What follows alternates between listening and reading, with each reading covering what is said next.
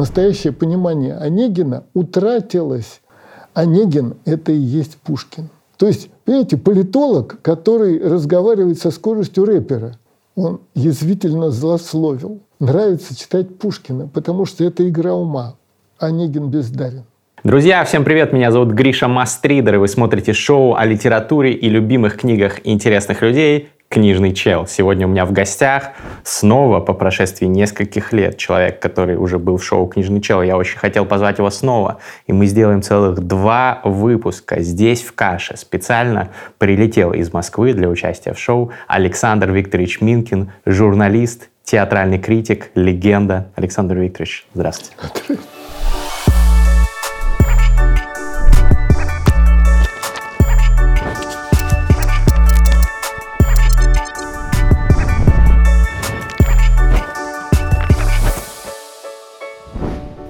Будем говорить про Пушкина в этом выпуске, потому что не мой Онегин, всем рекомендую, абсолютный мастрит, который написал мой сегодняшний гость.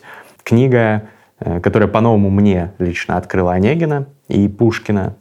И мне кажется, что не стоит забывать об истоках нашего, нашей русской словесности и не стоит забывать о том, что все-таки канал «Книжный чел» начинался с того, что это была попытка популяризовать литературу. Сегодня мы поговорим о Пушкине, но так, как вы о нем еще не говорили и чего вы еще о нем не слышали. Давайте начнем, Александр Викторович, с того, как бы вы пропитчили, как сегодня говорят, я сейчас поясню свою мысль, как бы вы пропитчили Пушкина э, людям, которые совсем ничего о нем не знают. То есть вот есть э, к сожалению, многие представители молодежи, да и не только молодежи сегодня, которые не слыхали ничего о Пушкине, кроме того, что это какой-то портрет в кабинете литературы, какой-то там чел, который писал стихи. Все, этим все исчерпывается. Как бы вы пропитчили им э, в 30 секундах Ну, Пушкина? это очень сложно сделать. Можно так сказать, что он создатель русского языка. Вот тот русский язык, на котором сейчас мы с вами говорим – исключая, конечно, Питчелов, то это Пушкин. Я думаю, что это он тоже мог бы, он же любил периодически он вставлял, вернуть. Да, да, конечно, он вставлял в Онегине есть такие места. Ну, панталоны, фраг, фраг жилет. жилет, этих слов на русском угу. нет. Теперь они есть на русском. Но исчезли многие другие. И теперь, к сожалению, поскольку мне приходилось с этим сталкиваться, и в школьной среде и в студенческой среде Пушкина надо переводить на русский. Многие слова непонятны. Еще хуже, не только исчезли слова, исчезли понятия. Например, знаменитое стихотворение «Свободы сеятель пустынный, я вышел рано до звезды, рукою чистой и безвинной в порабощенные бразды бросал живительное семя, но потерял я только время, благие мысли и труды». Паситесь, мирные народы, вас не разбудит честь и клич. К чему стадам дары свободы? Их должно резать или стричь. Наследство их из рода в роды. Ермо с гремушками да бич. Вот я сам не ожидал, что я с этого начну. Так Актуально. Так вот, это стихотворение сейчас не понимается, оно понимается плоско. Вот есть рабство, вот дайте свободу, вот напрасно я бросал эти семена свободы. Но если открыть томик Пушкина, который по инерции, наверное, у многих еще все еще стоит на полке, там над этим стихотворением есть эпиграф. «Изыди, сеятель, сеяти». И для человека XIX века этот эпиграф сразу это стихотворение подымал на невероятную высоту, потому что это слова Христа – из Нагорной проповеди. Это угу. притча о сеятеле. И в XIX веке, где закон Божий был стопроцентно. На подкорке у всех, у всех. Да, у всех, с детства. Как только человек видел эту строчку, эти, эта ассоциация, это понимание сразу поднимало это от пошлого уровня вот этого, скажем, э, революционно-бунтарского до философского до самого высокого уровня. Сейчас это не работает. Ну, это, наверное, неизбежно. Нету. Ни в одном издании нет никакой звездочки, которая бы пояснила, что это строчка из проповеди Христа и так далее. И так далее. Неизбежно вот, утрачиваются какие-то смыслы со временем. Это, наверное, не безусловно, только для Пушкина характерно. Безусловно. Лотман, гениальный, э, как это сказать, комментатор Онегина, угу. Юрий Лотман, он вообще гениальный рассказчик про русскую культуру, про русское общество, про 19 век, про 18 век. Его лекции есть в интернете, это стоит слушать просто вместо, вместо всего чего угодно. Так вот, он пишет в комментариях к Онегину, что понимание, настоящее понимание Онегина утратилось, Лотман говорит, утратилося. Мне очень нравится. Он делает эту ошибку, не, не думая. Сейчас говорить «утратилося» – это как-то просторечие какое-то, как будто из деревни. Но Лотман, высочайший по культуре человек, именно так говорит. Так вот, понимание Онегина утверждает Лотман, утратилося уже к середине XIX века. То есть Онегин написан условно с 25 по 30 год, и уже через 25 лет, через 30 лет полное понимание уже начало утрачиваться. А в связи с чем? Изменяются понятия, изменяется жизнь. Дуэли э, уходят в прошлое, значит, гусарство постепенно уходит в прошлое. И вот те гусарские повадки, которые у Васьки, как его фамилия забыл, у Толстого, э, значит, Денисов, угу. у Толстого, Васька Денисов. Это же Денис Давыдов. Да. Из войны 12 -го Герой. года. Да. Вот эта бесшабашная удаль, она постепенно, постепенно, постепенно прижималась, прижималась обстоятельствами, изменениями мышления. То же самое, что сейчас. Если посмотреть, как жили люди в России, ну, скажем, в 1985 году, это значит 15 и 22, 37 лет. Вот прошло 37 лет.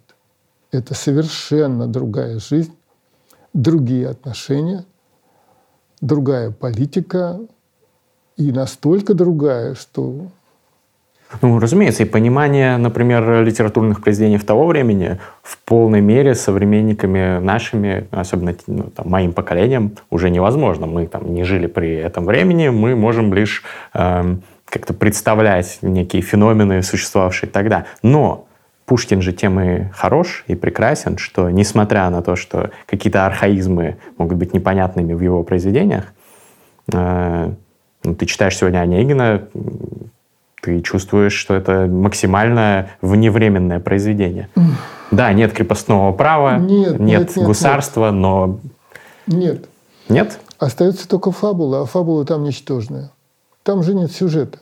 А в чем тогда вот... Я э, скажу, значит, угу. э, опера Чайковского «Евгений Онегин» значит, замечательная музыка и чудовищная либретто. Да, вы Просто... прошлись по ней в своей книге как да, раз. Да, дурацкая. Там нет сюжета. Онегин приезжает в деревню, в него влюбляется местная барышня Татьяна. Он ей отказывает. Потом случайная дуэль. Он убил друга. Потом, через три года, он встречает Татьяну в Петербурге, уже замужнюю, влюбляется, она ему отказывает. Все. Это сюжет для небольшого рассказа. Ну, просто ничего. Значит, в этом произведении колоссально много. Его назвал случайно как-то в запале Белинский, сказал, что это энциклопедия русской жизни. Это полная чепуха, но она вошла во все школьные учебники. Какая энциклопедия русской жизни? Армии нет, царя нет, попов нет, жандармов нет, ничего там нет, ни географии, ну просто ничего, никакая это не энциклопедия. Это энциклопедия любовных переживаний, да, но никак не русской жизни. Вы подумайте, если вы читаете Онегина, и вы какой-нибудь японец, то вы даже не поймете, какой там строй. Монархия там, республика там, никто не знает. Ну, образ мышления русских людей все равно понятен. В этом плане, наверное, э, это является энциклопедией русской жизни. Хотя, конечно, далеко не всех, а очень маленького процента людей, да, в первую очередь дворянство. Это и тогда так было. Значит, 50 э, миллионов населения России, ну, 1 миллион дворян, угу.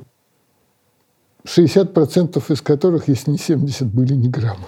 Да, писали для маленького, неграмотные. маленького Значит, пласта. у меня в книжке «Не мой Онегин» там я цитирую очень многих людей. Я потом, когда уж книжка вышла, у меня возник повод не слишком приятный, но я посчитал, э, сколько я авторов процитировал в этой книге.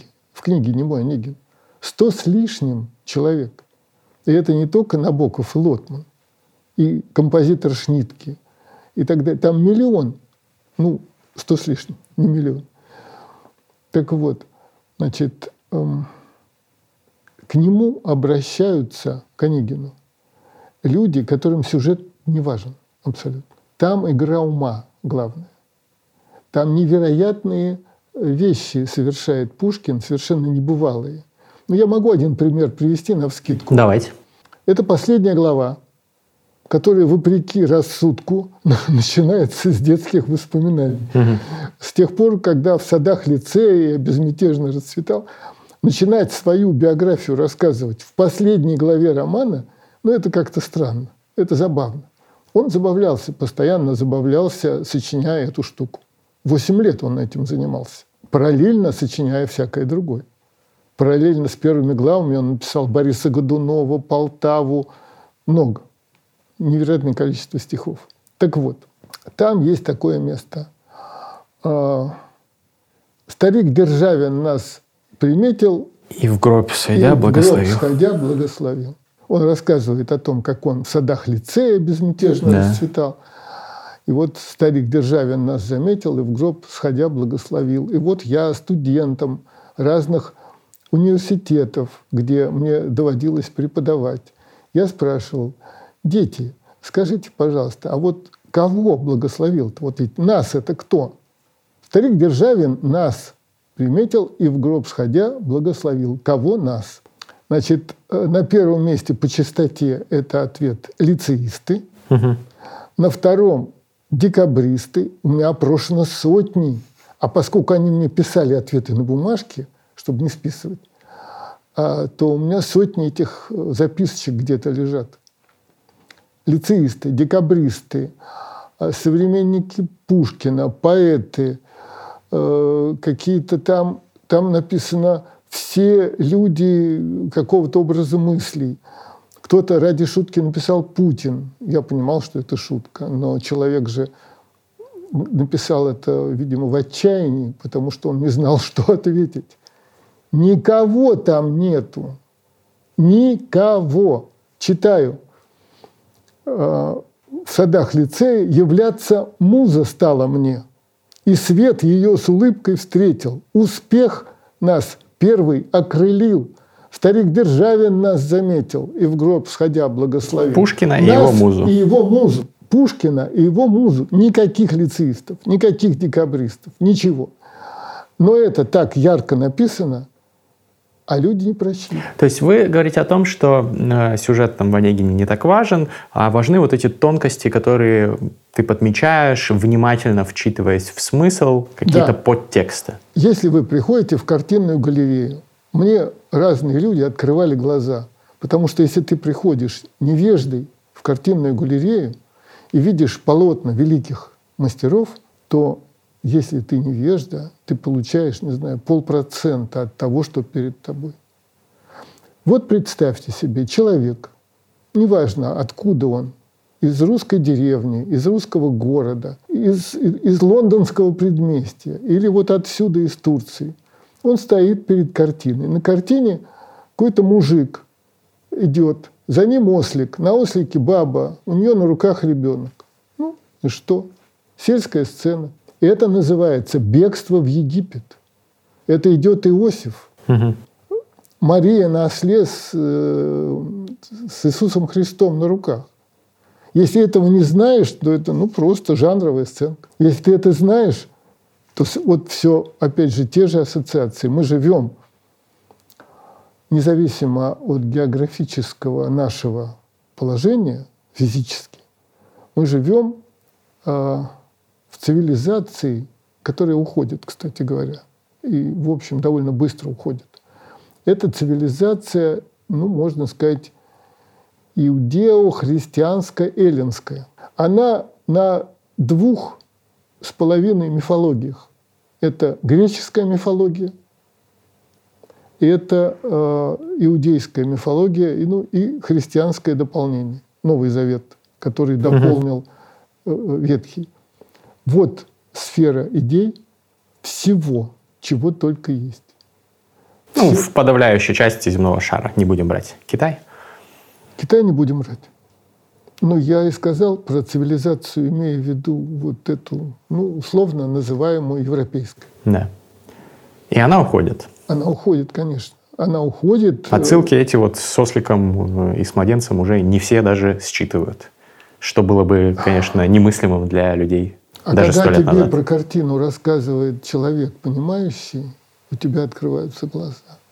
Ну, точно так же, мне кажется, вы открываете глаза на Онегина. Я вот э, его читал много раз до прочтения немого Онегина, вашей книги, но какие-то вещи впервые, э, на какие-то вещи впервые обратил внимание. Вам, конечно, за это спасибо. Но давайте вернемся к Пушкину. А, вот мы начали с того, что вы в своем питче Пушкина сказали бы о том, что он создал русский язык. Мы сейчас поговорим еще про Онегина, но вот что вы понимаете? Потому что я неоднократно слышал эту фразу. Пушкин создал современный русский язык. Безусловно, он был очень влиятельным писателем, поэтом и так далее. Но что конкретно он сделал? Uh-huh. Почему э, мы, мы говорим про Пушкина, что он создал русский язык, а не какой-то другой влиятельный поэт или прозаик? Попробуй-ка объяснить, как это вышло, что Форд создал автомобиль, а как его звали, который создал iPhone? Стив Джобс. Да, Стив Джобс создал вот эту штуку. Это очень... Казалось бы, это модификация. Ну, телефоны же были до Стива Джобса. Да, конечно. И смартфоны были. Да. Что-то он сделал такое, что изменило э, мир, это, вот эту сферу в мире. А русский язык был до Пушкина. Он его так изменил. Люди, его современники обалдевали. Вот в чем дело. Нам очень трудно Э, согласиться внутренне, что кто-то создал язык, на котором мы говорим. Потому что когда мы родились, неважно, 20 лет назад или 70 лет назад, мы уже рождаемся в этот язык. Мы рождаемся в атмосферу Земли. Вот мы появились на свет, вокруг нас атмосфера Земли. Она совсем не такая, какая была 250 лет назад. Потому что в ней колоссальное количество радиоволн или вот этих э, волн, от которых работают наши телефоны. В ней неизмеримо больше радиации, чем было 200 лет назад.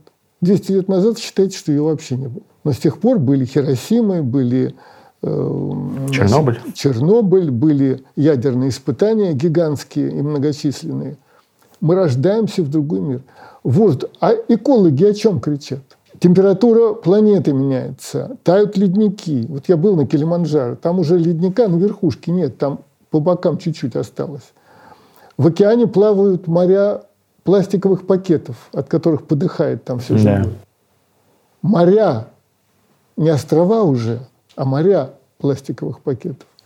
Таким образом, когда вы рождаетесь, если вы рождаетесь в России или в русскоязычной среде, можно так сказать, вы рождаетесь уже в этот язык, который ваш родной, и вы даже не представляете, что в, какой-то, в каком-то времени он был совсем другим. И когда бы вы в то время заговорили сегодняшним языком, на вас бы вот так, знаете, шарахнул. Это совсем... Он странно говорит. Он говорит непонятно. Он да. говорит удивительно. Как можно так говорить, оказывается? Какие могут быть словосочетания необычайные? Я сейчас не говорю о нашествии англицизмов и компьютеризмов. Даже без них, конечно. Даже без них. Изменилась скорость речи. Где-то я читал, может, это и так, что мы сейчас говорим в два с лишним раза быстрее, чем говорили в начале 20 века. Вот 120 лет назад люди говорили в два раза медленнее. На русском или в принципе? На русском. А в принципе не знаю. Угу. Но это я говорю про нас, про нашу речь, относительно еще более-менее э, в нормальном темпе происходящего. А есть же люди, в том числе в интернете, которые тараторят так, то есть, понимаете, политолог, который разговаривает со скоростью рэпера. Что, что, что, что, что? Это, кстати, им действует э, в пользу, потому что когда эти люди, дамы и господа, говорят так быстро, то человек не успевает анализировать. толком понять, анализировать, угу. он просто кивает, кивает, кивает мысленно. Если же не лень, и ты возьмешь эту речь и распечатаешь, и она станет текстом, боже мой, чаще всего это позор. Просто. Интересно. Но ну, позвольте вернуть вас к Пушкину и к тому, что конкретно он сделал для русского языка. Да, безусловно, немыслимо для э, современников Пушкина будет наша речь, даже избавленная от англицизмов и каких-то новых э, слов, относящихся к технологиям. И какие-то фундамент, как, какую-то часть это, фундамента заложил Пушкин, да? Тогда это придется показывать на бумаге, листать текст. Там написал, как Онегин куда-то едет э, после театра, может быть, на бал. Морозной пылью серебрится его бобровый воротник. Это вызвало восторг. Угу. Его друзья очумели. Какая фраза! морозной пылью серебрится его бобровый воротник. Это, во-первых, и по аллитерациям да. шикарно. Но вот это... А сейчас кто знает, что такое бобровый воротник-то? Это сейчас никому не внятно. Ну, воротник, соответственно, шубы из бобра. Вы часто ее видите? А, нет. В том-то и дело. Ну, в том-то и дело. Это очень сложно.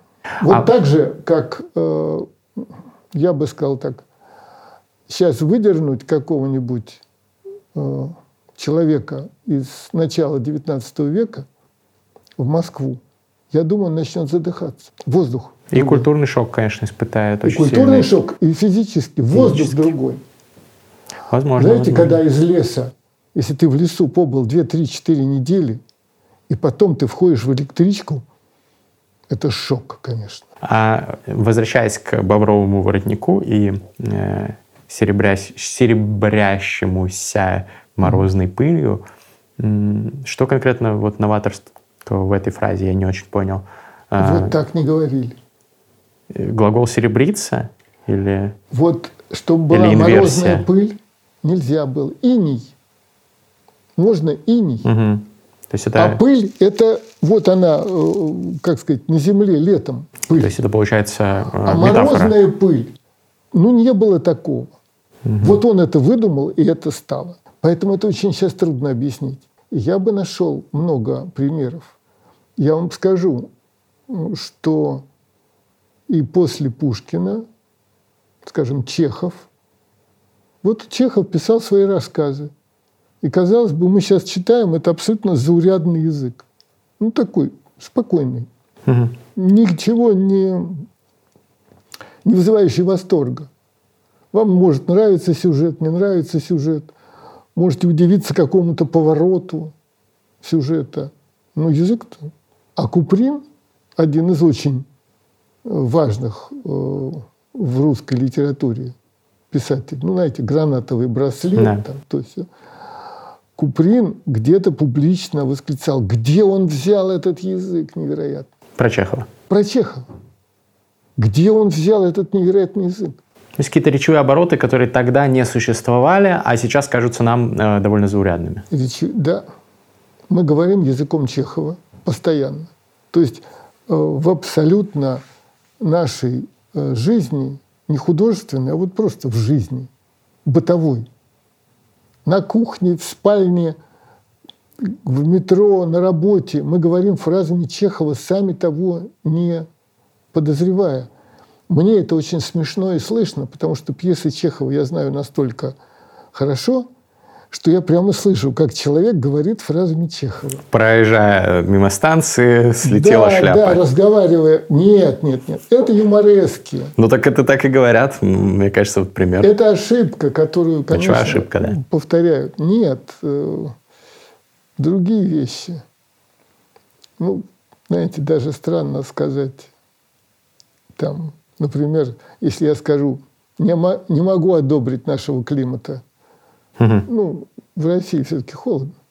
Не могу одобрить нашего климата. И это никто не заметит, что я просто процитировал Епиходова из э, «Вишневого сада». Угу.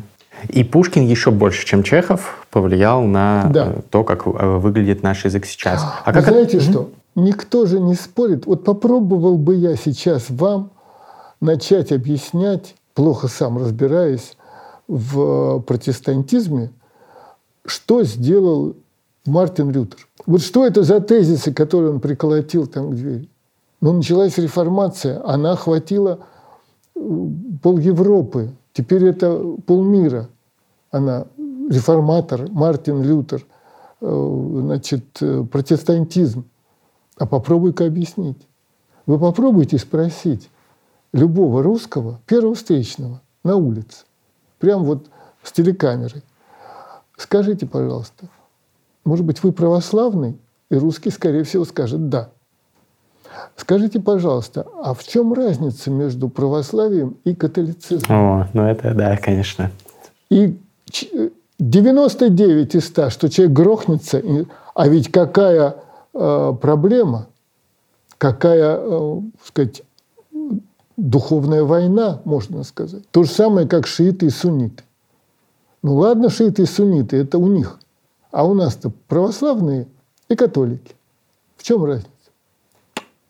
И вы сейчас не скажете, я думаю. Я скажу. Скажете? Да. Там, ну, в отношении к Евхаристии, в ряде ритуалов, обрядов, в том, э, как э, во время богослужения э, нужно себя вести, в ну, да, обрамлении храмов, да, в, обрамлении, в обрамлении храмов, в отношении к загробной жизни, там есть Но ну, чистилище, есть, у нас нет, например, там и так далее. Э, два принципиальных, э, по-моему. Дева Мария, ее непорочность, э, концепция. Нет, что она непорочна, это да. А я только не помню у кого. У православных она взяла живьем на небо, в теле.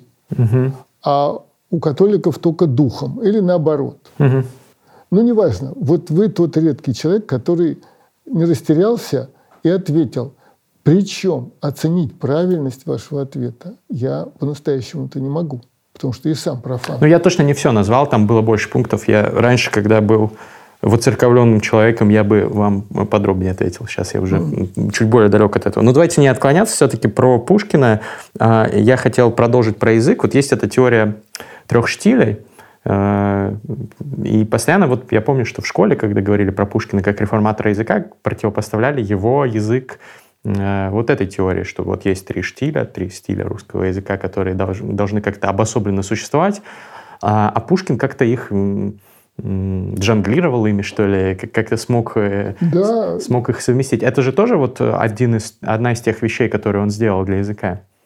Он, он был мастер снижений таких демонстративных, шокирующих снижений. Ну, например, когда Татьяна с Онегиным, когда он ей сказал «нет», я не создан для блаженства, то есть мне семейная жизнь чужда, учитесь властвовать собой. Вот там, где на лавочке она сидит, а он ей говорит, что нет, спасибо, нет. И дальше э, Пушкин э, пишет, пошли домой в круг огорода. Вот после того, как мы враги Гимена, я не создан для блаженства и так далее, и так далее. Супружество нам будет мукой, вот такие всякие высокие фразы. И вдруг пошли домой в круг огорода. Это снижение такое да. э, насмешливое. Э, ну, он там позволяет себе с Татьяной всякие снижения. Очень смешные, иногда не совсем приличные. Ну, у него есть жестокая эпиграмма про Татьяну. Дело в том, что к э, роману Евгения Онегина, э, к роману Евгения Онегина, простите, одну иллюстра иллюстрацию придумал сам Пушкин, а другую кто-то еще нарисовал. Значит, та иллюстрация, которую он сам придумал, схематично нарисовал и послал э, в Питер или в Москву, он в ссылке же был, с просьбой, чтобы нашли художника, и вот чтобы именно вот так нарисовали. Это знаменитая картинка «Набережные Невы». Стоит Онегин и Пушкин, оба в цилиндрах, один облокотясь э, на парапет набережной, за спиной река Нева, а на другом берегу Петропавловская крепость. Пушкин э, написал, он ужасно хотел эту картинку. И теперь-то мы знаем, почему он ее хотел. Потому что он придумал стишок.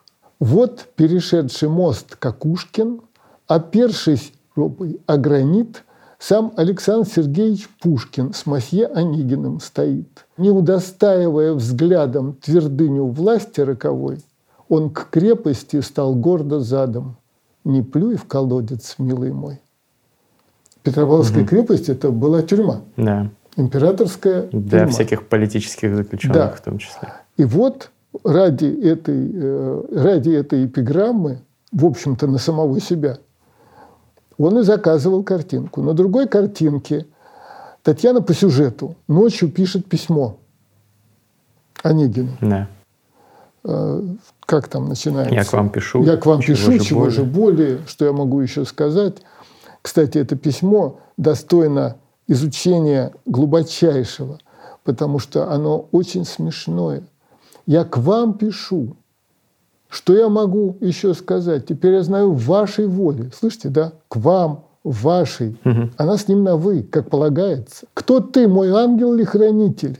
Или коварный искуситель? Вообрази, я здесь одна.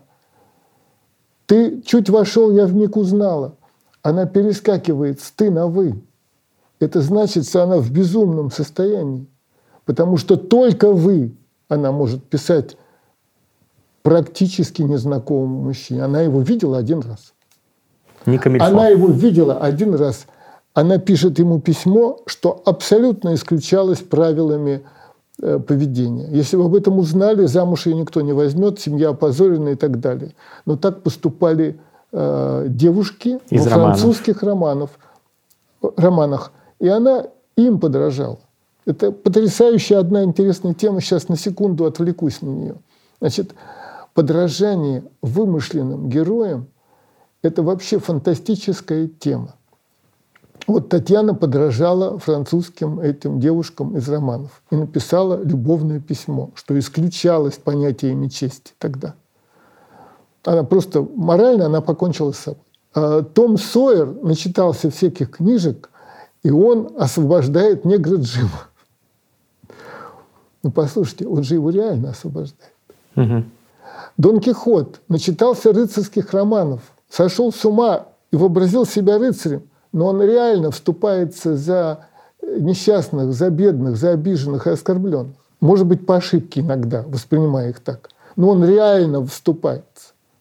То есть люди, начитавшись героических каких-то вещей, начинают в жизни себя вести соответственно вот этому. Это колоссально интересно. Сила искусства? Может быть так. Но вы сказали про комический элемент в письме Татьяны. Вы, кстати... А, mm да. И вот она нарисована, как она с этим письмом э, ночью бежит куда-то, с крыльца побежала. Ну, возможно, она бежит э, во флигель, где няня, где внук этой няни, который должен отнести письмо. Она говорит этой няне. И так пошли тихонько внука, запиской этой вот к тому, к соседу. Няня не понимает, кому, я не понимаю. Она говорит, Конегин. Она даже няне боится сказать, что она пишет к кому-то. К этой картинке есть эпиграмма. Я ее даже в книжке не стал, мне кажется, цитировать из-за ее непристойности. Даже не знаю, как сказать. И вот она бежит по саду, у нее в руке листок бумаги. А она в ночной рубашке ну, в каком-то пеньюаре. Это же ночь. Да. Она писала в постели. Пупок чернеет сквозь рубашку, наружу жопа, милый вид. Татьяна мнет в руке бумажку. Видать, живот у ней болит. Она посрать поутру встала при бледных месяца лучах и на подтирку изорвала. Конечно, Невский альманах. Ну, Пушкин, конечно, вот в этом, наверное, его магнетизм для многих что сочетается какая-то такая одухотворенность, благородство, э, какие-то правильные ценности, э, о которых вы в том числе пишете в э, «Немом Онегине». Но, тем не менее, какая-то его темная сторона очень, очень сильная. Он был признанным самым жутким злословом, не знаю, можно ли так сказать, в России. Он язвительно злословил, хотя эту характеристику он Онегину переводит, на Онегина сваливает. Но он на Онегина сваливает часть своих черт, но далеко... Много. Далеко не все при этом. Все, кроме одной. Какой? Это страшно интересно. Онегин – это и есть Пушкин. Бесконечные романы, бесконечные соблазнения девушек, молодых женщин, замужних женщин, вдов. Там все перечисляется. Но он куда более поверхностный, чем Пушкин. Первая глава, первая глава – это просто, как я ее назвал, учебник молодого растлителя. Угу. Или справочник. Чем меньше девушку мы любим, тем больше нравимся мы ей. Женщину. Вот женщину, да. Тем легче. Легче. Чем меньше женщину мы людям, любим, тем легче нравимся мы ей. А единственная разница, но важнейшая – Онегин бездарен. И все. А все остальное совпадает. Он ему, значит, э, одно из, одна из тех вещей, которые никто не замечал, значит, и мне повезло, я это как-то случайно заметил, Онегин молчит. Почему моя книга называется «Не мой Онегин»? Потому не что он почти ничего не говорит на протяжении... В том-то и дело, это никогда не замечали. Угу. Ни Набоков, ни Лотман, два величайших комментатора. Значит, он говорит один раз, вот когда с Татьяной э, он ей объясняет, что он не создан для блаженства, и чужда душа моя и так далее. Все.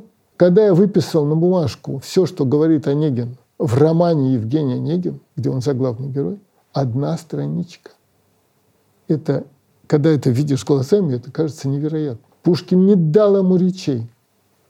У него есть разговоры с Ленским, они ужасно примитивны. Ну что, поедем? Ладно. Что-то боюсь, брусничная вода мне не наделала бы вреда. Вот это все. Вот это просто все. И больше того, там невероятные вещи. Сейчас скажу. Вот, кстати, пусть ваши зрители проверят это на своих знакомых.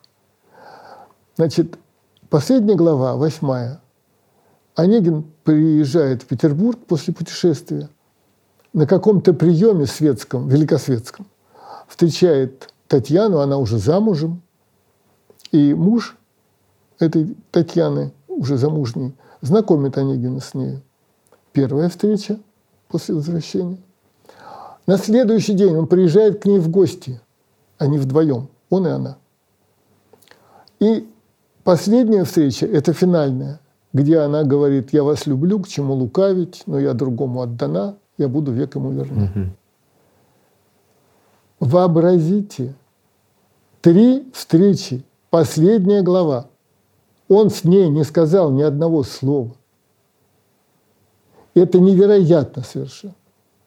В последней главе герой, даже в последней сцене, когда он расстается с ней навсегда, и роман кончается, он должен был бы сказать, где правота и так далее. Ни одного слова.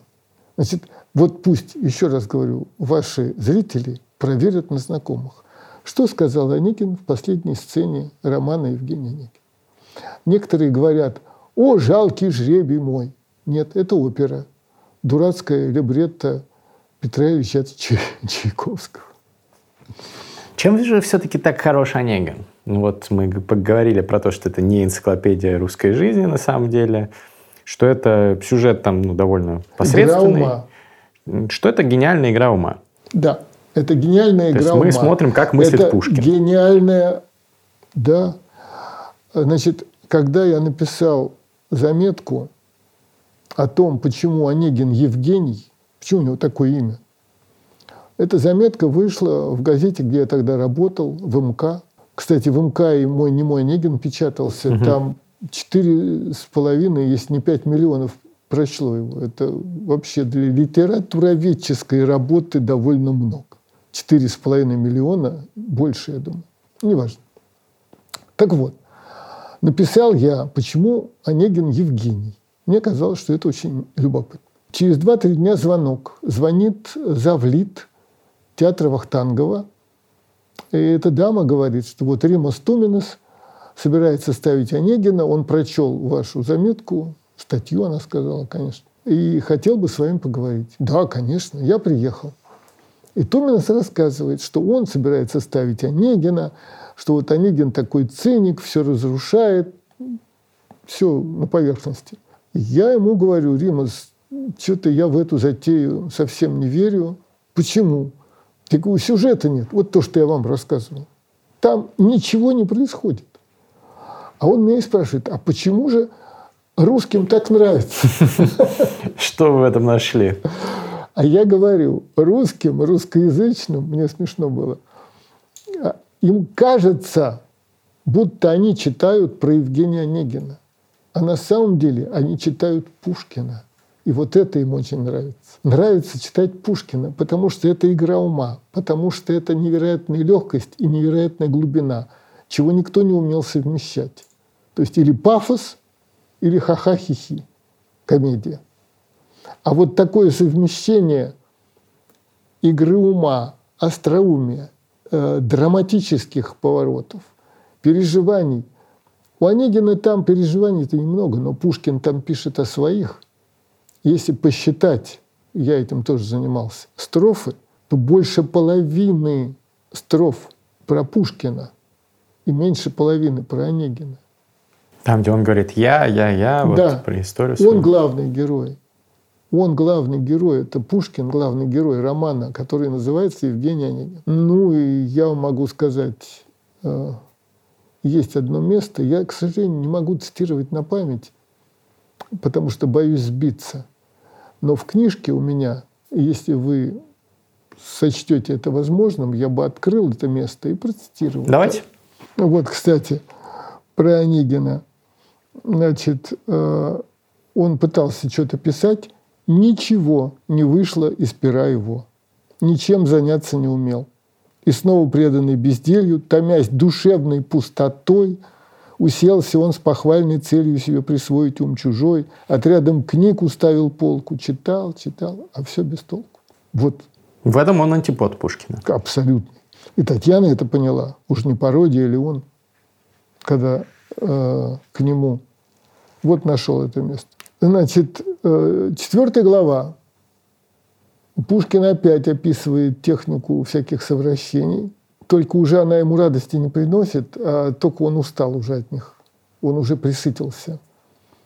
Кого не утомят угрозы, ну это имеется в виду дамские, угрозы дамские. Знаете, когда э, влюбленная женщина говорит, если ты не придешь, я покончу с собой. Yeah. Вот такая типичная угроза. Кого не утомят угрозы, моленья, клятвы, мнимый страх, записки на шести листах – обманы, сплетни, кольца, слезы, надзоры теток, матерей и дружба тяжкая мужей. То есть, уж извините, это значит, что дружба мужей в этом контексте – это дружба тех, кому он рога наставил. Да. Вот, это все про Онегина. Надзоры теток, матерей и дружба тяжкая мужей. Так точно думал мой Евгений. Он в первой юности своей был жертвой бурных заблуждений и необузданных страстей. Привычкой жизни избалован, одним на время очарован, разочарованный другим, желанием медленно томим, томимый ветреным успехом, внимая в шуме и в тиши, роптанье вечной души, зевоту подавляя смехом, вот как убил он восемь лет, утратя жизни лучший цвет. Пранигин. А сохранился черновик этой девятой строфы четвертой главы. Почему Пушкин его не уничтожил, я не знаю. Но он сохранился, и вот читаю вам эту же самую строфу. «Я жертва долгих заблуждений, разврата пламенных страстей и жажды сильных впечатлений развратной юности моей привычкой жизни избалован, одним когда-то очарован, разочарованный другим, всегда желанием томим, скучаю ветреным успехом, внимая в шуме и в тиши, роптанье тайной души, зевоту заглушая смехом, провел я много-много лет, утратя жизни лучший цвет. Это вот просто явка с повинной. Понимаете, это Онегин – это маска, которой он закрылся – потому что он не может про себя написать «и дружба тяжкая мужей». Это значит, была бы подлость какая-то запредельная. вот так вот. В общем, Онегин – это темная сторона Александра Сергеевича Пушкина. Онегин – это двойник. Доппельгангер. Которого он э, выпускает перед публикой и сваливает на него все, что не хочет сказать, где не хочет сказать я. Потому что законы чести этого требуют, или еще почему-то. Он э, выдумал этого Онегина, уж не говоря о том, что кое-что скопировал у предшественников, потому что есть Мельмотский талец, роман. Это Стерн? Материна, Материн. Это английский, английский роман «Мельмотский талец». Вот, написанный лет на 20-30, может, 40 раньше, я сейчас не помню, чем Онегин. Первая строчка. Герой, молодой студент, отправляется к больному дяде, чтобы лицемерно за ним ухаживать, рассчитывая на наследство. Что-то напоминает. самых честных правил, когда они вот просто копия, просто слово в слово, только рифмовано. Зачем? Забава. Это же игра. Это же игра. Она, она продолжалась и продолжается до сих пор. Шаламов, известное же имя, да? да. Колымские рассказы. Значит, это ГУЛАГ, это сталинский большой террор, это вот, вот ужас просто, концентрированный ужас. Один из первых рассказов, если не первый рассказ в колымских рассказах, называется «На представку». У Это Пушкина. Про карты, когда они там... Точно, были? точно. Значит так, у Пушкина есть пиковая дама. Первая фраза пиковой дамы. Играли в карты у конногвардейца Нарумова. Угу. Конногвардейцы – это аристократ, это элитные войска. Рассказ Шаламова про ГУЛАГ – и в, играли в карты у Канагона Наумова. Понимаете? Красиво. Фантастика. Рассказ про самую жуткую эпоху ГУЛАГа, смертельную. Вот те колымские лагеря. Это не шарашка под Москвой. Совсем другое дело. Я имею в виду шарашка под Москвой, где Солженицын угу. был. А это вот смертные лагеря. И вот играли в карты у конногвардейца Нарумова, играли в карты у Канагона Наумова. Это же никакой случайностью быть не может. То есть Зачем? Пушкин отсылку тоже делает, остроумно. А, значит, Шаламов пишет о трагическом моменте. И тем не менее, вот эта игра ума, которую оценит только тот, кто опознает цитату. То есть такой оммаж получается. Да, наверное. Ясно. Значит, игра. Вот, наверное, есть же этот самый игра в бисер, да? Да. Для определенного сорта людей, в том числе очень многих, я думаю, игра невероятно важна. Вот ради красного словца не пожалеет отца. Вот это Пушкин. И это очень свойственно многим, потому что вот эти шутки, вот этот юмор, когда он тебе приходит в голову, его очень трудно э, удержать и очень легко оскорбить окружающих или, окру... или какого-то близкого человека. Ты не хочешь его обидеть, но пришло тебе в голову такое остроумное выражение, что ты не сумел удержаться. Кюхельбекер с ним стрелялся, вызвал на дуэль его, потому что Кюхля лучший друг. Но Пушкин не удержался и эпиграмму Кюхельбекера написал, написал такую ужасную. А что он там сказал? За ужином объелся я. Это в лице еще. Ну, последствия того, как человек объелся, понятно, да? Угу. Туалета в номерах в лице не было. Сортир был общий в коридоре. Это чтобы было понятно. За ужином объелся я, да Яков запер дверь оплошно. Так было мне, мои друзья, и кюхельбекерно, и тошно. Красиво. Вот. А, то есть он не мог выйти из своей комнаты, и, значит, и было мне, мои друзья, и кюхельбекерно, и точно, и, и тошно. Таким образом, Онегин – это игра, которой он занимался 8 лет. Еще надо сказать, что это была золотая жила Онегин э, сразу с выходом первой главы стал супер популярным. Стал, стал супер популярным в тех параметрах. В тех параметрах. Я вам скажу, первая глава Онегина была напечатана, по-моему, 25 год, тиражом 2400 экземпляров. Не распродан. Все последующие главы печатались тиражом 1200. 1200 на всю Россию. Но это... На все 50 миллионов жителей, на весь миллион дворян. Но это не значит, что 1200 человек прочитало. Они же передавали Нет, вместе, семейная читали. книжка, конечно. Да. Пусть каждую, окей, пусть каждую прочло пятеро. Папа, мама, две дочки. Ну, все равно мало. Да, конечно. Получается все равно меньше 10 тысяч. То есть не был популярен Евгений Онегин? Безумно популярен. У тех, кто читает. А, все, хорошо. Безумно популярен у тех, кто читает. Есть люди, э, вот это же известное выражение, широко известен в узких кругах. Угу. Вот. Это вот такая история. Ценители, в общем, все были в курсе. А да. А в своей книге довольно много акцентируете внимание на э, отношениях э, Пушкина с Николаем Первым, на цензуре, на том, как она повлияла негативно на вообще развитие Александра Сергеевича. Да, я понимаю, о чем вы говорите. Там сложные отношения с властью, чрезвычайно сложные, тяжелые. Он был в ссылке, когда умер Александр I и восстание декабристов. Да. Это, кстати, потрясающе интересная вещь. Сейчас про нее расскажу, если есть время еще. Давайте отношения с царем и отношения с родителями. Значит, первое, что скажу про отношения с родителями.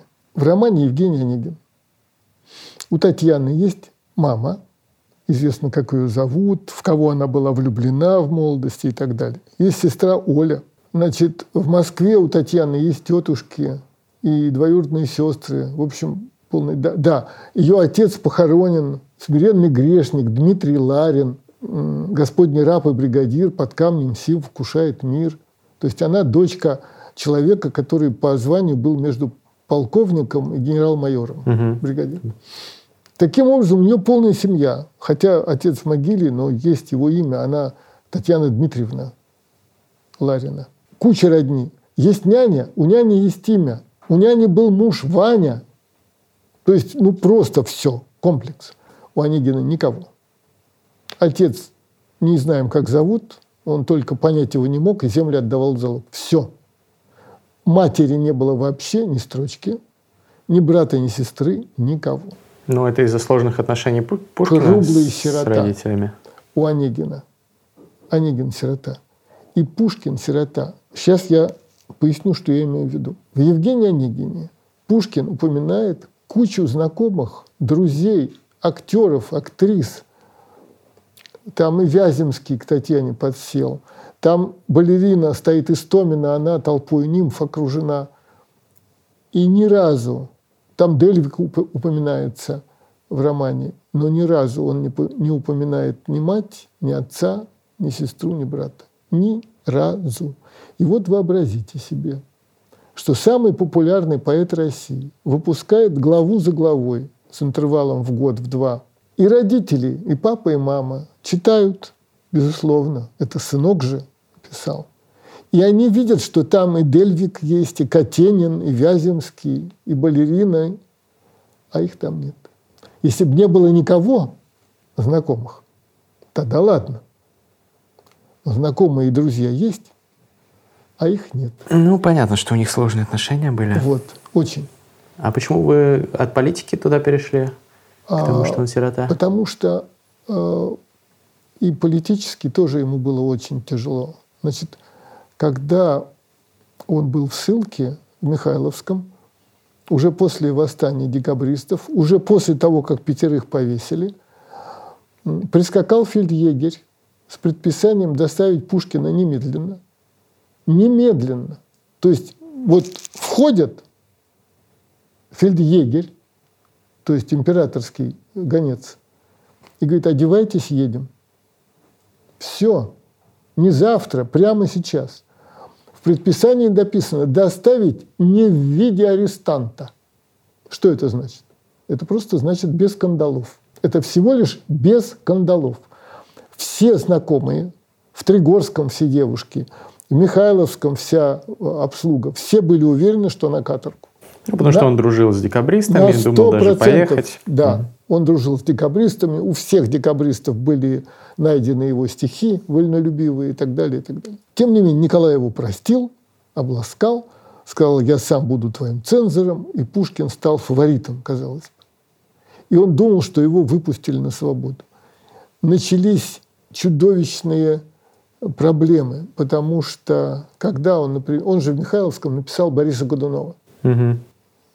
Пьесу очень непростую. Она гениальная, но очень опасная. Я вам скажу, когда э, Любимов на Таганке поставил Бориса Годунова в 1984 году, запретили сразу. Спектакль не вышел.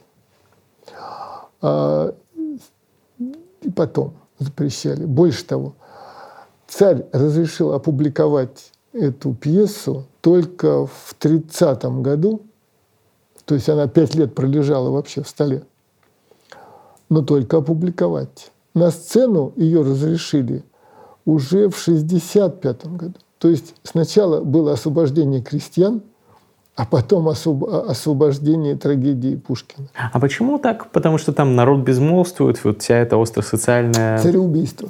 Тема? Угу. Цареубийство. Александр I всегда знал каждую секунду своей жизни, что он соучастник убийства его отца. Убийства своего отца. И, между прочим, этот убитый отец, Павел I, он же и для Николая I тоже отец. Да. Сама тема цареубийства, сама возможность обсуждения этой темы, ну и потом там же очень, она же жуткая, там два боярина, вот прям нач, начало Бориса Годунова, там разговаривают два боярина, Шуйский и Воротынский. Один другому говорит, наряжены мы вместе город ведать. Но кажется, нам не за кем смотреть. Москва пуста. Вослед за патриархом к монастырю пошел и весь народ. Как думаешь, чем кончится тревога? А там уговаривают Бориса, чтобы он принял венец, угу. чтобы он согласился стать царем. И этот ему отвечает, чем кончится, узнать не мудрено. Борис, народ еще повоет и поплачет, Борис еще поморщится немного, что пьяница при чарку вина, и взять венец, конечно, согласится. Вот. И потом этот второй говорит, да, да, Какая честь для нас, какая честь для нас, для всей Руси. Вчерашний раб, татарин, зять малюты, зять палача и сам в душе палач возьмет венец и барма Мономаха. Вот и представьте себе, умирает Брежнев, на престол восходит Андропов. В 84 году. 84 год. Зять палача и сам в душе палач возьмет венец. Палач Будапешта, безусловно. Глава КГБ СССР. Ну, максимально, конечно, актуальные параллели. А когда Борис еще поморщится немного, что пьяница при чарку вина при жизни Ельцина, президента, это было просто ужасно. Я сто раз это цитировал в разных заметках, потому что это просто было в лоб. Какие вы видите параллели с нашим временем в истории э, цензура, Николая цензура. и Пушкина? очевидно адская цензура, но э, есть ли какие-то отличия к лучшему или к худшему сегодня в этом аспекте? Как там говорится, какой нам прок, что явных казней нет, это про время Ивана Грозного. Это бояре, два боярина разговаривают во время уже так, такое, когда царем стал Борис Годунов. Да. Что толку нам, что явных казней нет, что на колу кровавом всенародно мы не поем каноны Иисусу. Знаете, посадить на кол – это сейчас тоже вот в зонах случается. Со шваброй, например. Угу. Вот. Тихонько удавляют. Как дядю моего в глухой тюрьме тихонько удавили. Это вот бояре говорят. В этом смысле жизнь не меняется. Эти тексты абсолютно актуальны. Какое отличие? Ну, я вам скажу. У Лотмана, кстати, это было написано, что когда э, были арестованы все декабристы, всего 121 человек. Всего 121. И Лотман пишет, изъятие из общества вот этих дворян привело к колоссальному моральному падению всей общественной нравственности. Все кинулись сочинять доносы на перебой. Так что полиция уже не знала, куда деваться от этих доносов. Всего 121 человек был арестован. И, кстати, это тоже фантазия. Я же очень много узнал, пока занимался вот этим Онегиным. Восемь лет, кстати, тоже ушло. Мне попалась в руки книга «Приговор по делу декабристов». Она чрезвычайно редкая. По-моему, в мире всего два экземпляра. Могу ошибаться, но мне кажется, что два. Стоит сумасшедших денег. Сотни тысяч долларов. Вот я и держал в руках. И читал.